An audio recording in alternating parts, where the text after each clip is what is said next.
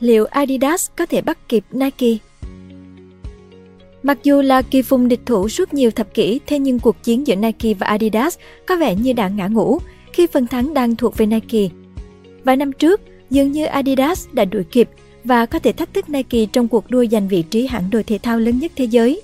Nhưng hiện tại, giá trị vốn hóa của Adidas chỉ còn 25 tỷ euro, bằng 1 phần 7 so với Nike, khiến cho nhiều người không khỏi ái ngại khi đưa ra câu hỏi rằng khi nào thì Adidas gượng dậy và khi nào thì Adidas mới đuổi kịp Nike.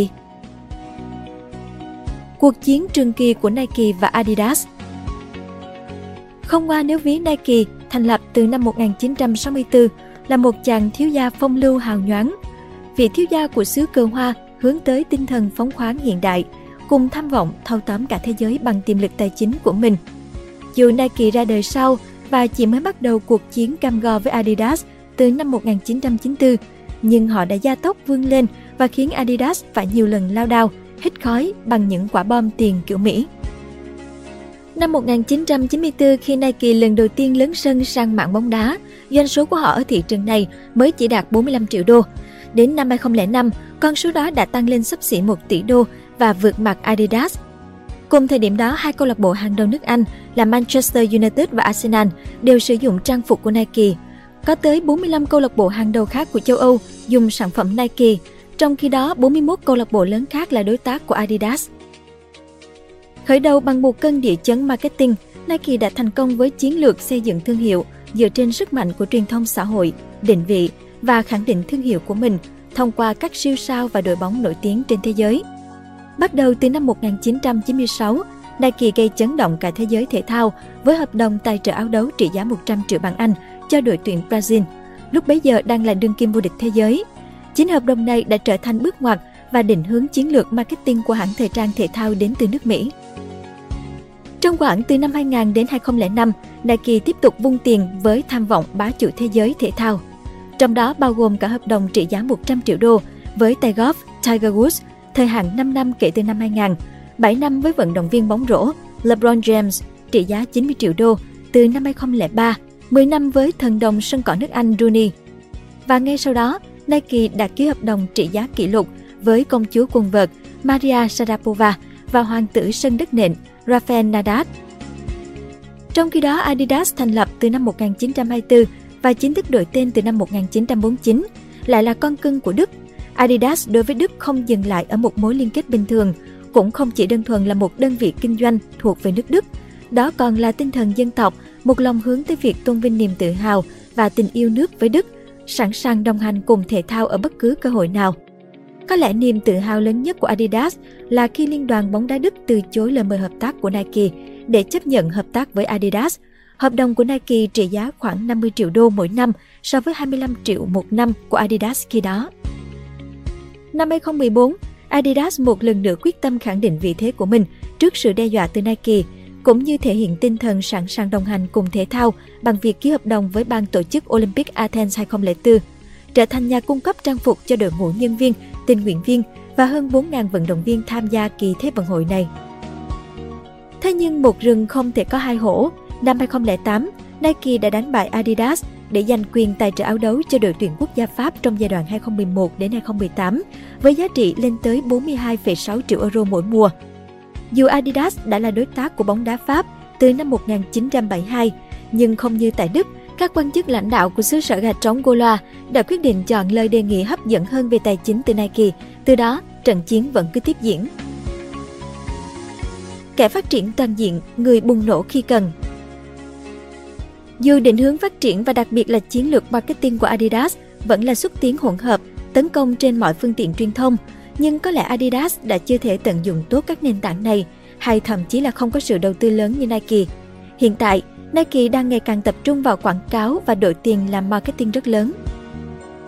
Chưa bàn đến vốn đầu tư, Nike đã ghi điểm khi chú trọng đến việc truyền tải nội dung trên các nền tảng mạng xã hội, cũng như chú ý đến nhiều yếu tố khác như tính chất kể chuyện, nội dung do user tạo ra hay tham gia vào các cuộc đối thoại trực tiếp với khách hàng. Nếu xét về chi phí marketing, Nike đã sẵn sàng dành đến 8 triệu đô mỗi ngày để quảng bá và gia tăng sức mạnh thương hiệu, nghĩa là cứ mỗi giây, Nike đầu tư gần 100 đô cho marketing. Trong khi đó, Adidas tốn ít hơn. Thay vào đó, ông lớn này chọn cách tiết kiệm để đổ dồn vào những sự kiện mang quy mô tầm cỡ. Sau All In or Nothing, chiến dịch Sport 15 là chiến dịch mà 15 người nổi tiếng trong lĩnh vực thể thao với 15 câu chuyện truyền cảm hứng khác nhau để người trẻ có thể đứng dậy và bắt đầu một điều gì đó. Theo thông tin từ Adidas, chiến dịch này được đầu tư gấp hơn 2 lần chiến dịch Impossible is Nothing, gấp 3 lần campaign All in or Nothing và gấp 4 lần World Cup 2014. Chi phí marketing cho All in or Nothing được Adidas tiết lộ khoảng trên 50 triệu bảng Anh, hơn 77 triệu đô.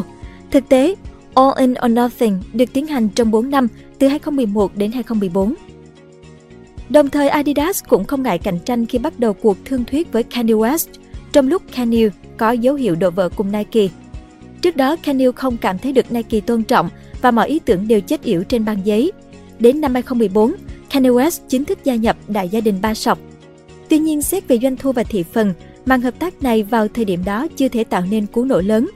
Có lẽ việc chọn Kanye là một bước đi thông minh về truyền thông, nhưng nó chỉ thực sự bùng nổ trong trường hợp Nike chưa làm điều này. Trong trận chiến đó, có thể thấy Adidas đã phải chịu thua thiệt và chấp nhận trở thành kẻ đi sau. Doanh thu toàn cầu năm 2014 của Nike đạt mốc 24,99 tỷ euro. Trong khi đó, Adidas với hợp đồng cùng với Kanye vẫn chỉ chạm mốc 14,53 tỷ euro.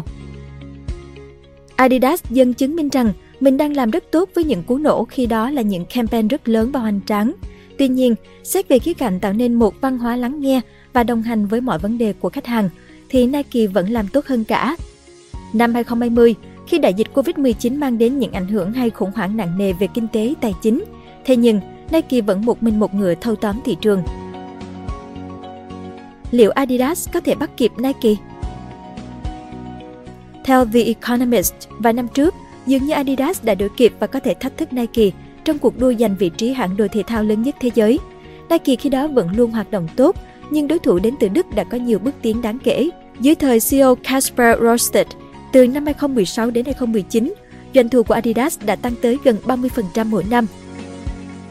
Tận dụng thương vụ thành công với rapper người Mỹ Kanye West từ năm 2013, Adidas tiếp tục tung ra dòng sản phẩm Yeezy do West thiết kế và làm người đại diện vào năm 2021.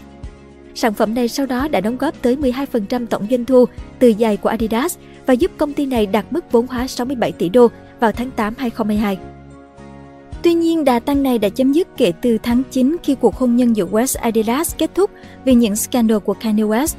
Vào quý cuối cùng của năm 2022, doanh số Adidas chỉ đi ngang so với cùng kỳ năm 2021 và công ty này cũng cùng lúc thông báo khoản lỗ 724 triệu euro. Trong khi đó, Nike lại báo cáo doanh thu quý đạt 12 tỷ đô, cao hơn 14% so với cùng kỳ năm ngoái và cao gấp đôi Adidas nhờ những đôi Air Force có lợi nhuận thẳng dư lên tới 15%. Hiện tại, tổng vốn hóa thị trường của Adidas chỉ còn 25 tỷ euro, bằng 1 phần 7 Nike và khiến các nhà đầu tư đặt nhiều niềm tin hơn vào Puma, kỳ phùng địch thủ cũng đến từ Đức. Mặc dù ban quản trị Adidas có thể đổ lỗi cho một số yếu tố khách quan mà họ không thể kiểm soát như lạm phát khiến chi phí tăng vọt hoặc sự thu hẹp hoạt động ở Nga sau chiến tranh ở Ukraine, những hành động xung quanh hãng lại ngày càng gây nhiều tranh cãi. Đặc biệt, những bình luận quá khích và mang xu hướng bài trừ người Do Thái của Kanye West đại diện mẫu giày Yeezy đã khiến nhiều người tỏ ra phẫn nộ và dẫn đến một làn sóng tẩy chay. Dù Adidas đã ngừng hợp tác với rapper này, hàng triệu đôi Yeezy với giá trị khoảng 1,2 tỷ euro giờ đây vẫn nằm chất đóng trong kho mà không thể bán. Trừ khi tìm ra được giải pháp ổn thỏa cho núi hàng tồn kho này, Adidas dự báo năm 2023 sẽ là năm đầu tiên mà hãng ghi nhận báo cáo kinh doanh lỗ trong vòng 30 năm trở lại đây. Ngoài ra, nguy cơ suy thoái kinh tế ở châu Âu và Bắc Mỹ cũng là sự thiếu chắc chắn trong đà phục hồi kinh tế Trung Quốc cũng đang phủ bóng đen vào hoạt động kinh doanh của hãng thể thao nổi tiếng. Kỳ vọng vào 2024 Tuy nhiên, vận xu của Adidas không chỉ dừng lại ở đó. Sau báo cáo doanh thu không như mong đợi, CEO Rosset đã nỗ lực cắt giảm chi phí và tập trung vào tính hiệu quả khi kinh doanh, nhưng điều này lại khiến Adidas phải trả giá sự hà khắc quá đáng với những đối tác bán lẻ và chỉ đẩy mạnh kênh bán hàng trực tiếp do Adidas mở ra đã khiến công ty mất đi một lượng lớn khách hàng. Theo ông Florian Riedmüller, chuyên gia tại Viện Công nghệ Nuremberg, ông Rosted đã từng là một giám đốc tài chính xuất sắc, nhưng giờ đây lại trở thành ví dụ của việc ngồi nhầm vị trí. Hiện tại, Hội đồng Quản trị Adidas đã bầu ra giám đốc điều hành mới là ông Bjorn Gordon, người trước đây từng giúp vực dậy Puma. Nhiệm vụ đầu tiên của ông Golden sẽ là quyết định nên làm gì với đống giày Yeezy tồn kho. Các lựa chọn bao gồm cố gắng bán chúng hoặc đem đi làm từ thiện, ví dụ như tặng các nạn nhân động đất ở Syria và Thổ Nhĩ Kỳ, hoặc đơn giản hơn là cho ra bãi rác. Về dài hạn, nhiệm vụ kinh doanh trên thị trường Trung Quốc là một bài toán hóc búa. Năm ngoái, doanh thu từ thị trường này sụt giảm 36% do các lệnh phong tỏa nghiêm ngặt và phong trào tẩy chay các nhãn hiệu phương Tây của người tiêu dùng. Mặc dù vậy, đây vẫn là một con số rất lớn so với mức giảm 8% của Nike.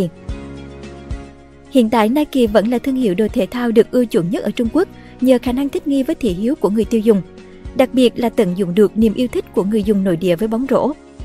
Trong khi đó, Adidas ngày càng tụt xa khi phải nhường vị trí số 2 cho Anta, một nhãn hàng nội địa Trung Quốc, và giờ đây còn đứng trước nguy cơ đánh mất vị trí thứ ba vào tay Li Ning.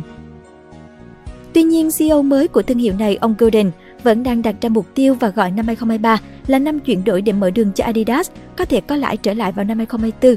Theo những kế hoạch đã công bố, ông Golden dự định cắt giảm cổ tức, cải thiện lại mối quan hệ với các nhà bán lẻ, đầu tư vào nghiên cứu sản phẩm và củng cố thương hiệu.